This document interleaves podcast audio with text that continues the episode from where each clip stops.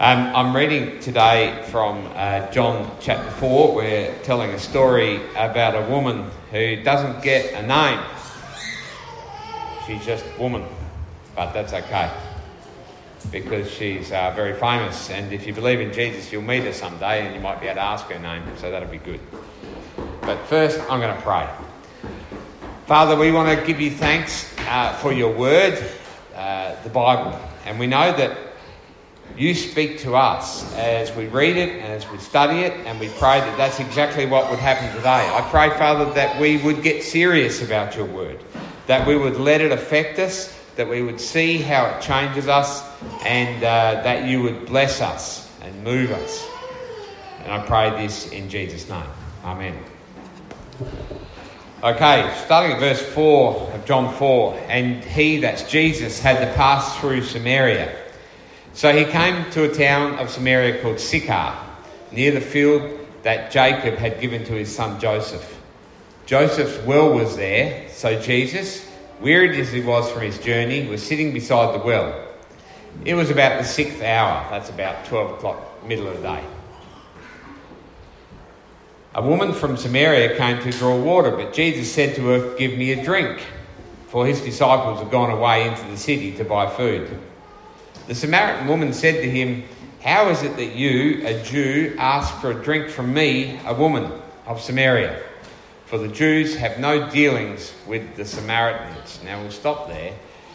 Samaria, uh, just to give you a bit of history, you've got Israel, which is God's people, but Samaria was the sort of the northern nation and it had been taken over by other nations. And what happened was, is that the Jews got interbred with other people. So you could say they were half castes. That's, that's basically what they were.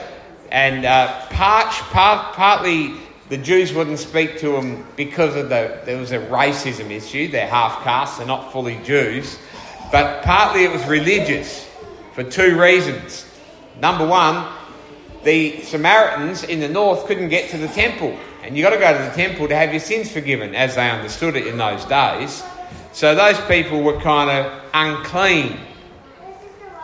And also, because they were other races introduced to them, they were introduced to other religions. So these were a dirty people. You don't talk to these people. Okay?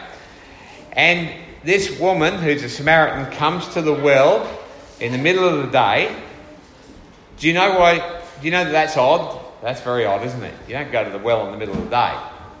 Imagine it's 40 degrees summer day, typical Dirranbandi day in summer, not like today, right? You don't kind of go for a long walk to carry a heavy load at lunchtime, do you? In fact, what happened in that time is that the women were given, they, their job was to get water and they would walk to the well, but they would either do it first thing in the morning, just when first light, or in the evening. You don't kind of do it in the middle of the day. That's that's hard labour, and that's it's both both as a job for them to do, but it's a social thing. The women would all travel together, get their water, they'd talk, they'd go home together. It's a, it's kind of a, a good thing to do in the morning and the evening. So why would this woman be there in the middle of the day on her own? And I think that's the reason. And we find out this a little bit later on what's going on here. But she's going on her own because she's an outcast. No one likes her. And why would you walk with, just, just imagine there's a group of women who all don't like you. Do you want to travel with them every morning and every night to get water? I'd rather walk in 40 degree weather. Right? That's, not that I'm a woman, I don't understand that, but that's okay. Supposedly. no, Jody said, You don't understand what it's like to be a woman. So I went and bought a Holden, drove that, now I understand. Um, oh, that's. I shouldn't go unscripted, should I? No. okay. Um, so this woman is an outcast. She's no one, no one likes her. She's a Samaritan. She's an outcast from the Jews. Basically, she hasn't got a lot going for her. And that's why she says, How is it that you, a Jew, ask me for a drink? A woman. You don't, you're not supposed to speak to Samaritans, you're not supposed to speak to women.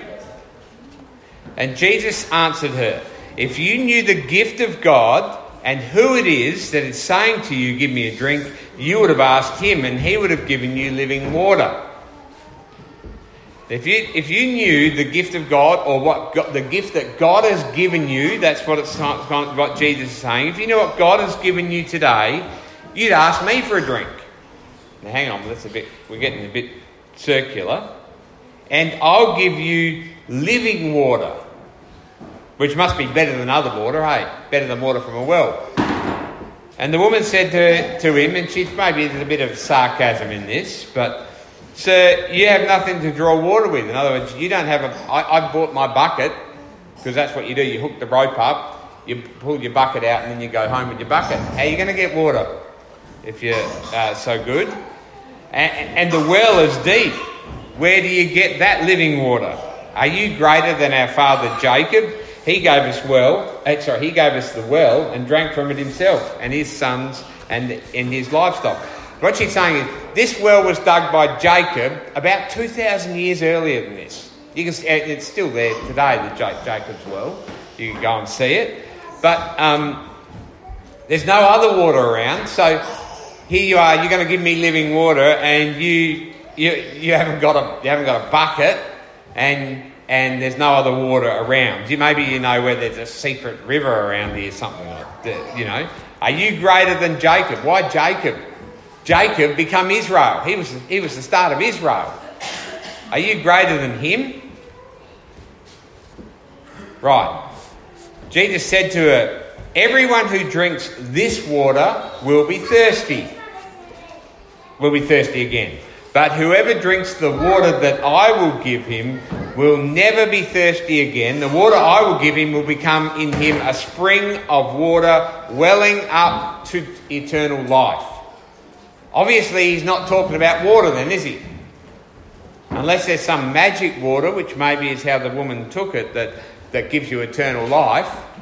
Uh, but no, he's not talking about water. You see, the trouble is with water is this, right? If, you ever, if you're working on a hot day and you have a drink of water, it's very satisfying, isn't it?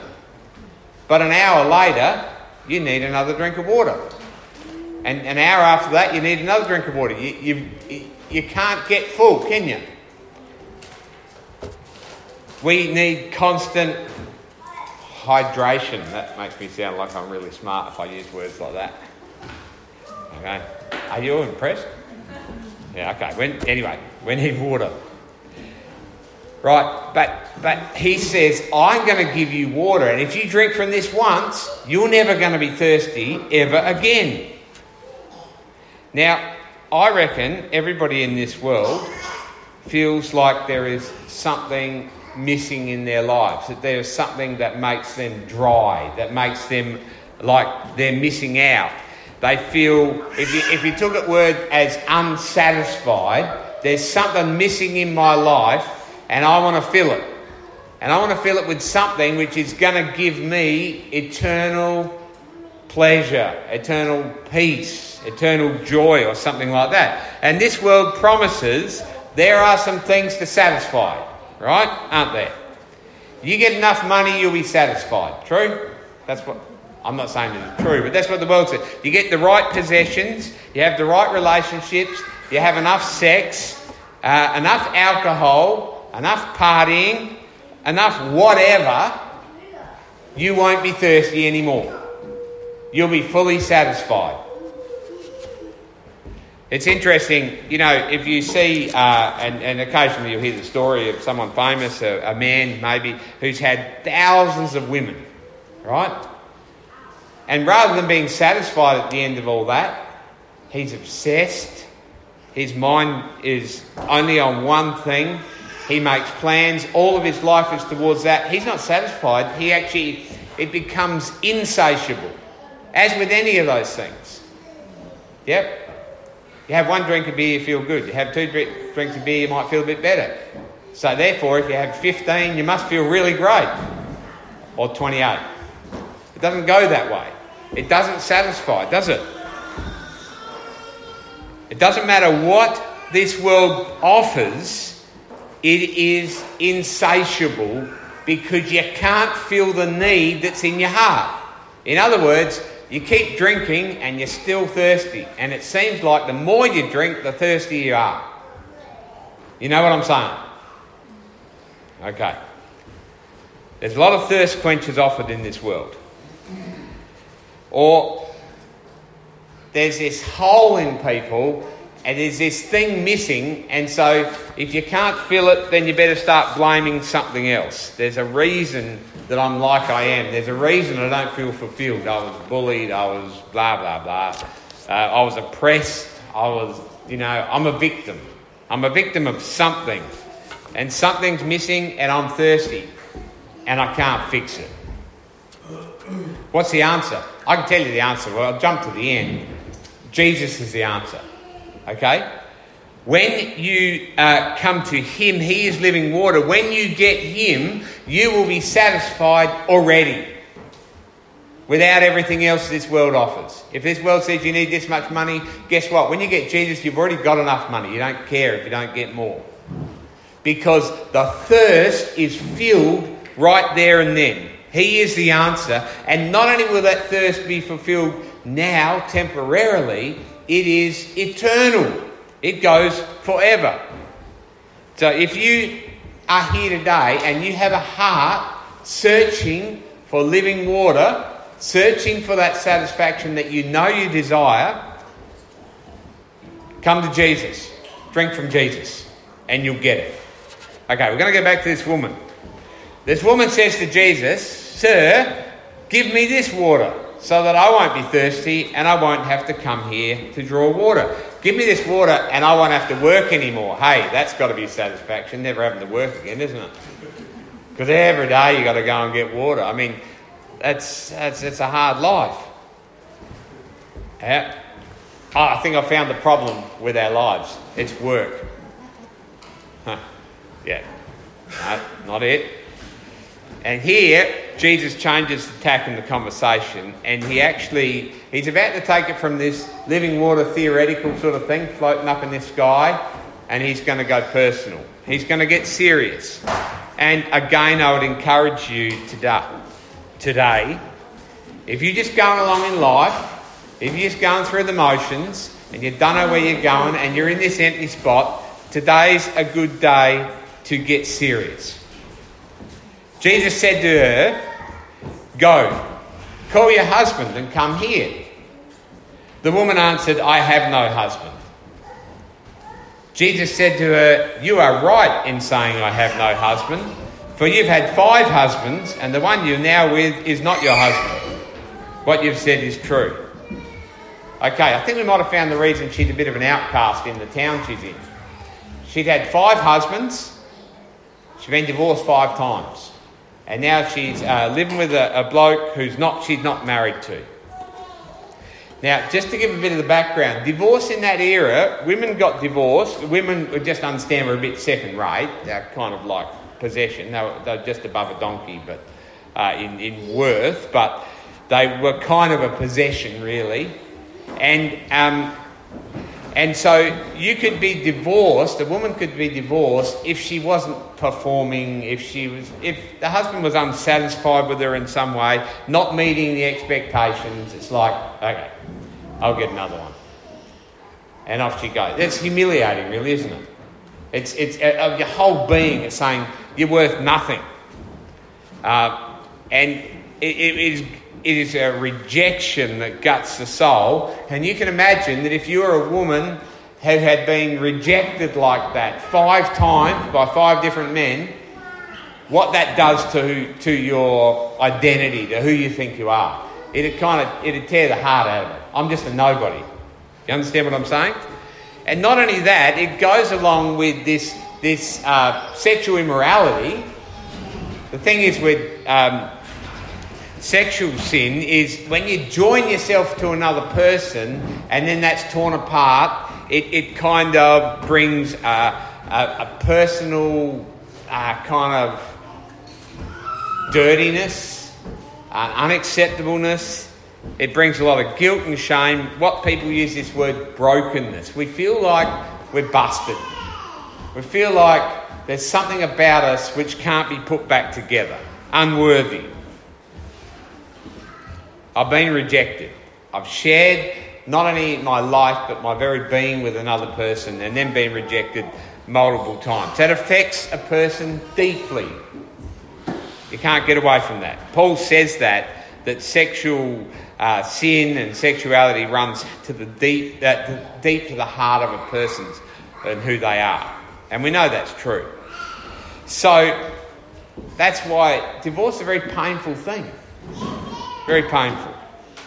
So now she's living with a bloke. It doesn't mean she's happy with the bloke she's with, but it's just like you got to live, you got to survive. So I'm with him now. So understand here what Jesus has done. He said, "Receive me." There's living water, and then he goes, "Oh, by the way, it's true. Yeah, I, I know your situation. Been married five times. Blah blah blah. I, I know." He just in two sentences pulls all that out and exposes it. The woman said to him, Sir, I perceive you're a prophet. That's someone who's God's speaking to, speaking through. Why would she say that? Well, because you know stuff about me that I've never told you and I've never met you before. You just know that stuff. Our fathers worshipped on this mountain, but you say Jerusalem is a place where people ought to worship. Okay, so she, she's a perceptive lady. She gets that Jesus is a prophet. But why this strange question about Jerusalem and the mountain and blah, blah, blah? Some people say, oh, he's getting a bit close to the heart. She's changing the subject. Let's talk religion for a minute. But there's something deeper. Uh, I actually think this woman is actually pretty smart and she's going to the heart of things because, you see, Jesus is exposed in her her sin, her brokenness, and that brings up an issue. How do I deal with it? What do I deal? How do I deal with the dirtiness, the uncleanness that I've got, and this sin? Well, the answer is in those days, God had given somewhere to deal with sin. It was called a temple. You went there, and what, what basically happened was you knew that you'd sinned, you knew you'd done wrong, and, and, and, if I were to sum it up quite simply, it'd be like this, right? So Fraser and Alex and the kids come and they rock up at the temple and, and they've brought a sheep, a one year old sheep with him. And then what would happen is Fraser would put his hand on the sheep and he would pray. And what would happen in his mind as he's praying, he knows that Alex is a real sinner and Austin and uh, Teddy, where is he? He's hiding. And, and so he prays and the family's sins go onto the animal. Now that sounds nice, except for the next thing. Then Fraser would pull out this knife and he would cut the throat of the sheep. Because sin brings death. Right? But what would happen is that is the death, the sheep becomes a substitute and takes the sin of the whole family, and then they go home knowing that they've been freed, except for really, do you know the truth? That sheep didn't really take their sins. Doesn't work like that. But it was symbolic, and it was symbolic because that whole ritual looked forward to Jesus, the one sacrifice who would take away all of our sins. Do you get what I'm saying? It had to be a man who died for the sins of men and women. And our sins were put onto him, and he died on the cross in our place so he took all of our sin. So, but to go back to this woman, this woman says, You've just exposed my sin. How am I going to deal with it? Because us Samaritans, we've got a hill we go to. You go to Jerusalem, I've got to know the right place. And if you're a prophet, if God's speaking to you, I want to go where you tell me to go. And Jesus said to a woman, Believe me, the hour is coming when neither on this mountain nor in Jerusalem will you worship the Father. You worship what you do not know, we worship what we do know, for salvation comes from the Jews. But the hour is coming, and has now come, when the true worshippers will worship the Father in spirit and truth. For the Father is seeking such people to worship Him. God is spirit, and those who worship Him must worship in spirit and truth.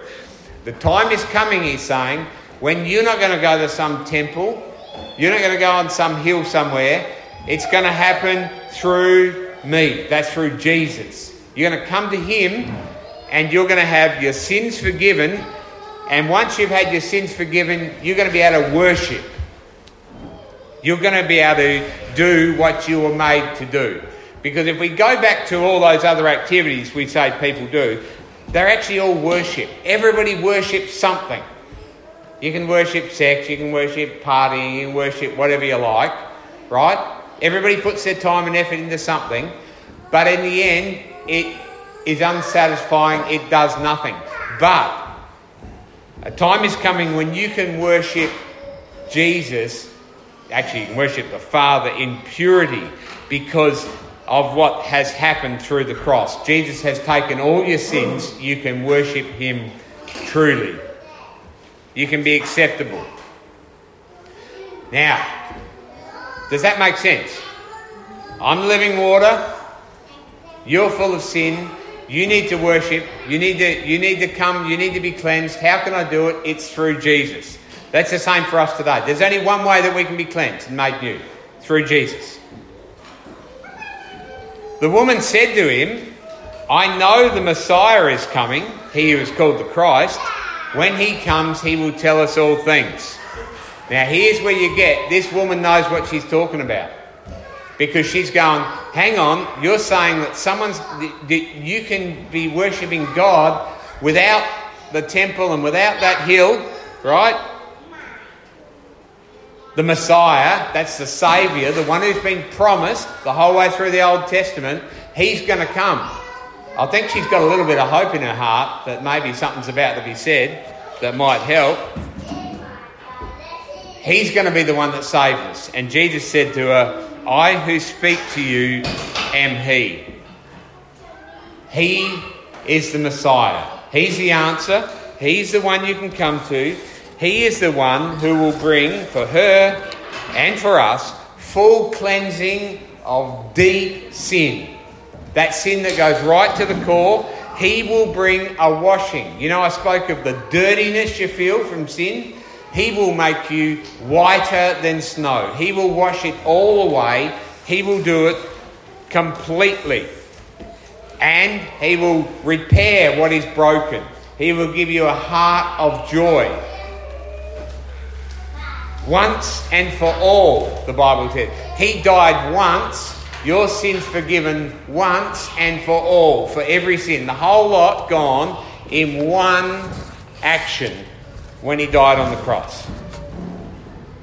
What I'm saying is this if you're a person who feels stuck in your life, if you feel stuck in your sin, if you feel dirty and disgusting and beyond hope, and you cover that up and you hide that with all sorts of stuff, there is a way through Jesus that you can be fully forgiven, fully washed, fully white. And when I say whiter than snow, snow's really white. If you ever go and see snow, right, you need sunglasses just to look at it. You're going to be wider than that. Don't get excited, anyone, because this is just nothing. This is not important at all, right? This is a, no, this is a joke, right? That was a joke. If you don't understand me. This is the most foundational important thing here. I'm telling you how you can be washed and receive living water that will take you through eternity and keep you eternally satisfied. And I'm telling you, there's nowhere else you can get it. So it's a little bit exciting, just a little bit important for your life. He just finished saying, I'm the Messiah, and uh, the disciples just then came back. That's in God's perfect timing. They just arrived back. They marvelled or they were astonished that he was talking with a woman. Uh, something going on. But, but the disciples are rich smart. They, no one said, What do you seek or you, why are you talking with her? They knew that you don't question Jesus. They've got in trouble too many times for asking dumb questions before. So they just walked up and, uh, um, and uh, saw what was happening. Just step back here and have a look at this woman, outcast, half caste, full of sin. Do you notice how much time? This is one of the longest in the Bible recorded interactions, one person to another. Jesus gave this woman a lot of time, hey? He really loved this woman, he cared for this woman. He, uh, he didn't just free her, he was freeing women from this idea of being second rate at that moment. God did that the whole way through, by the way, in the Bible. Did you notice that the first proclaimers of the gospel, of the resurrection of Jesus, were the women? God set that up for a reason. So this woman is said, you are not beyond God's salvation, no matter who you are. Do you understand? No matter what you've done, you are not beyond God's salvation. There is no one beyond his forgiveness. But there is only one way of forgiveness, and that's through Jesus. So the woman left her water jar and went on into the town and said to the people, Come and see a man who told me all that I ever did. Come see me who told me all I ever did. They're like, yeah, We know what you've done. we know you. Can this be the Christ or the Messiah? Now, hang on, that's getting interesting. And they went out of the town and were coming to him. In other words, this woman, who everyone hated or didn't want to talk to, she was an outcast, she goes through and says, He just told me everything I've done. He could be the Messiah. And they all followed her. Now, that's not just her, by the way, that's an act of the Holy Spirit. That's God working to draw all these people there. And uh, just know this then if you're a Christian, God can use you.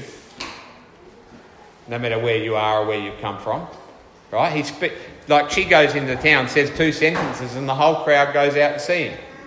Yeah? God can use you too. That's good, isn't it? Yep.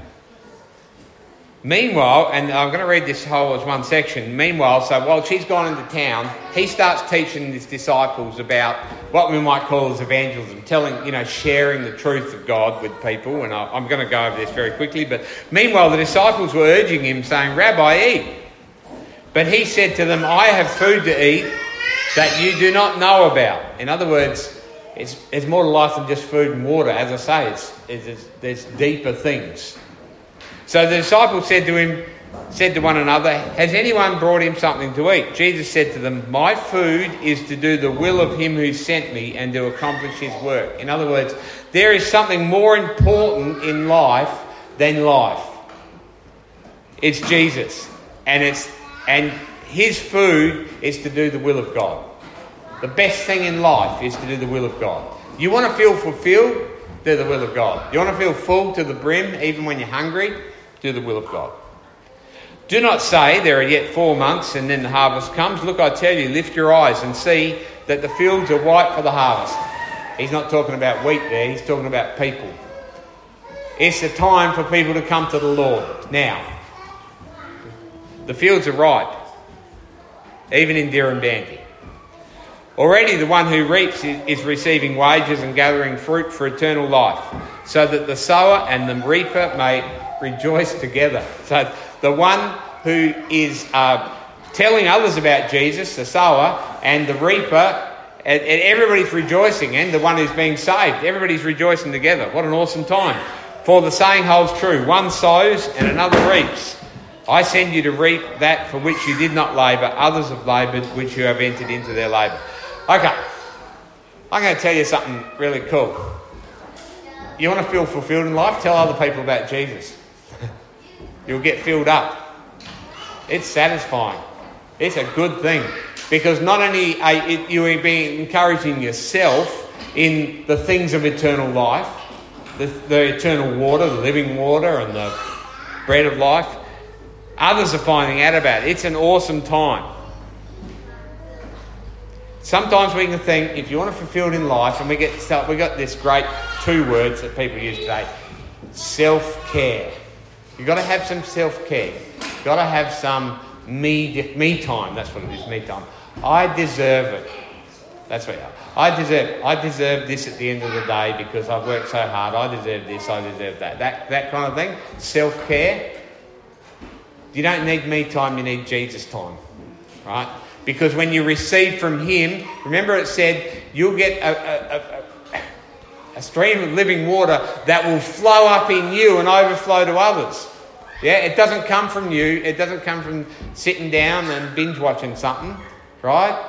It comes from Him and it'll flow you through you and out to others, and they will receive it too. It's living water, it's going to come out of you. What I'm saying is this don't worry about the me time, go for the Jesus time. Spend time with Him, share Him with others, and you'll have a good time. You will rejoice, the sower and the reaper together. Many Samaritans from the town believed in him because of the woman's testimony. He told me everything I ever did. That's what she went and told him. And many believed in Jesus. There was a revival in scumbag Samaria. All these people saved. Those people in eternal life. We'll meet them one day too. By the way, we're from scumbag Australia. Yeah? That's that is the ends of the earth compared to Israel, right? That woman, who was a nobody, became a spring. And the water welled up out of her and it flowed to the, all the other people in the village as she bore testimony, as she told them about Jesus. It's one of the first great revivals of the, of the Bible, actually, uh, the New Testament. And it came through some nobody woman who preached about Jesus. In Acts 2, uh, just to sum it up, the Holy Spirit comes on the people and they all become prophets. That's my sum up. Yeah. It says in there who the, the old, the young, the men, the women, they all become people who speak the truth about Jesus. The living water flows out of them. Ain't that cool? That makes you a mob of prophets, which that's cool. Yeah, happy with that? Oh, some people are a bit unsure. So when the Samaritans came to him, they asked him to stay with them, and he stayed with them for two days. Stayed there two days. And many more believed because of his word. They said to the woman, It's no longer because of what you said that we believe, for we had heard for ourselves, and we know that this is indeed the Saviour of the world. At first they listened and they kind of believed the woman, but now they believe for themselves. Their faith become their own. And he stayed with them for two days to these outcasts, and they believed. Jesus spoke to the religious people in Jerusalem for three and a half years, and they refused. In fact, they killed him. The religious people are really hard nuts to crack. When I'm talking about religious people, people who think they're good of themselves, people who are full of themselves. Yeah? They find it very hard to believe. There's this good thing, you see, sinners find it very easy to believe because they know they're sinners. Right? When you know you're a sinner, when you know, yeah, I'm a broken person, I've done all this stuff, what you're saying is, I know I've got no hope without Jesus. And when you say, I oh, know I've got no hope without Jesus, you've got all the hope in the world because you've got Jesus, because you've got everything through Him. It's good to be a sinner saved by grace. You don't ever want to be a good person. Don't ever become that. Just know that you're always a sinner saved by grace. Then you'll own the testimony for yourselves. Life, if we were to be serious, our life is about worshipping God. That is the only thing that will fulfill us. In spirit, through the Holy Spirit, and in truth. And that will come only when you put your trust in Jesus. There is no other way. When you do, not only will you receive the living water, not only will you be satisfied, but it will run over out of you to those around you and they will receive it too. Let's pray. Father, I pray that you would make this message real to us today.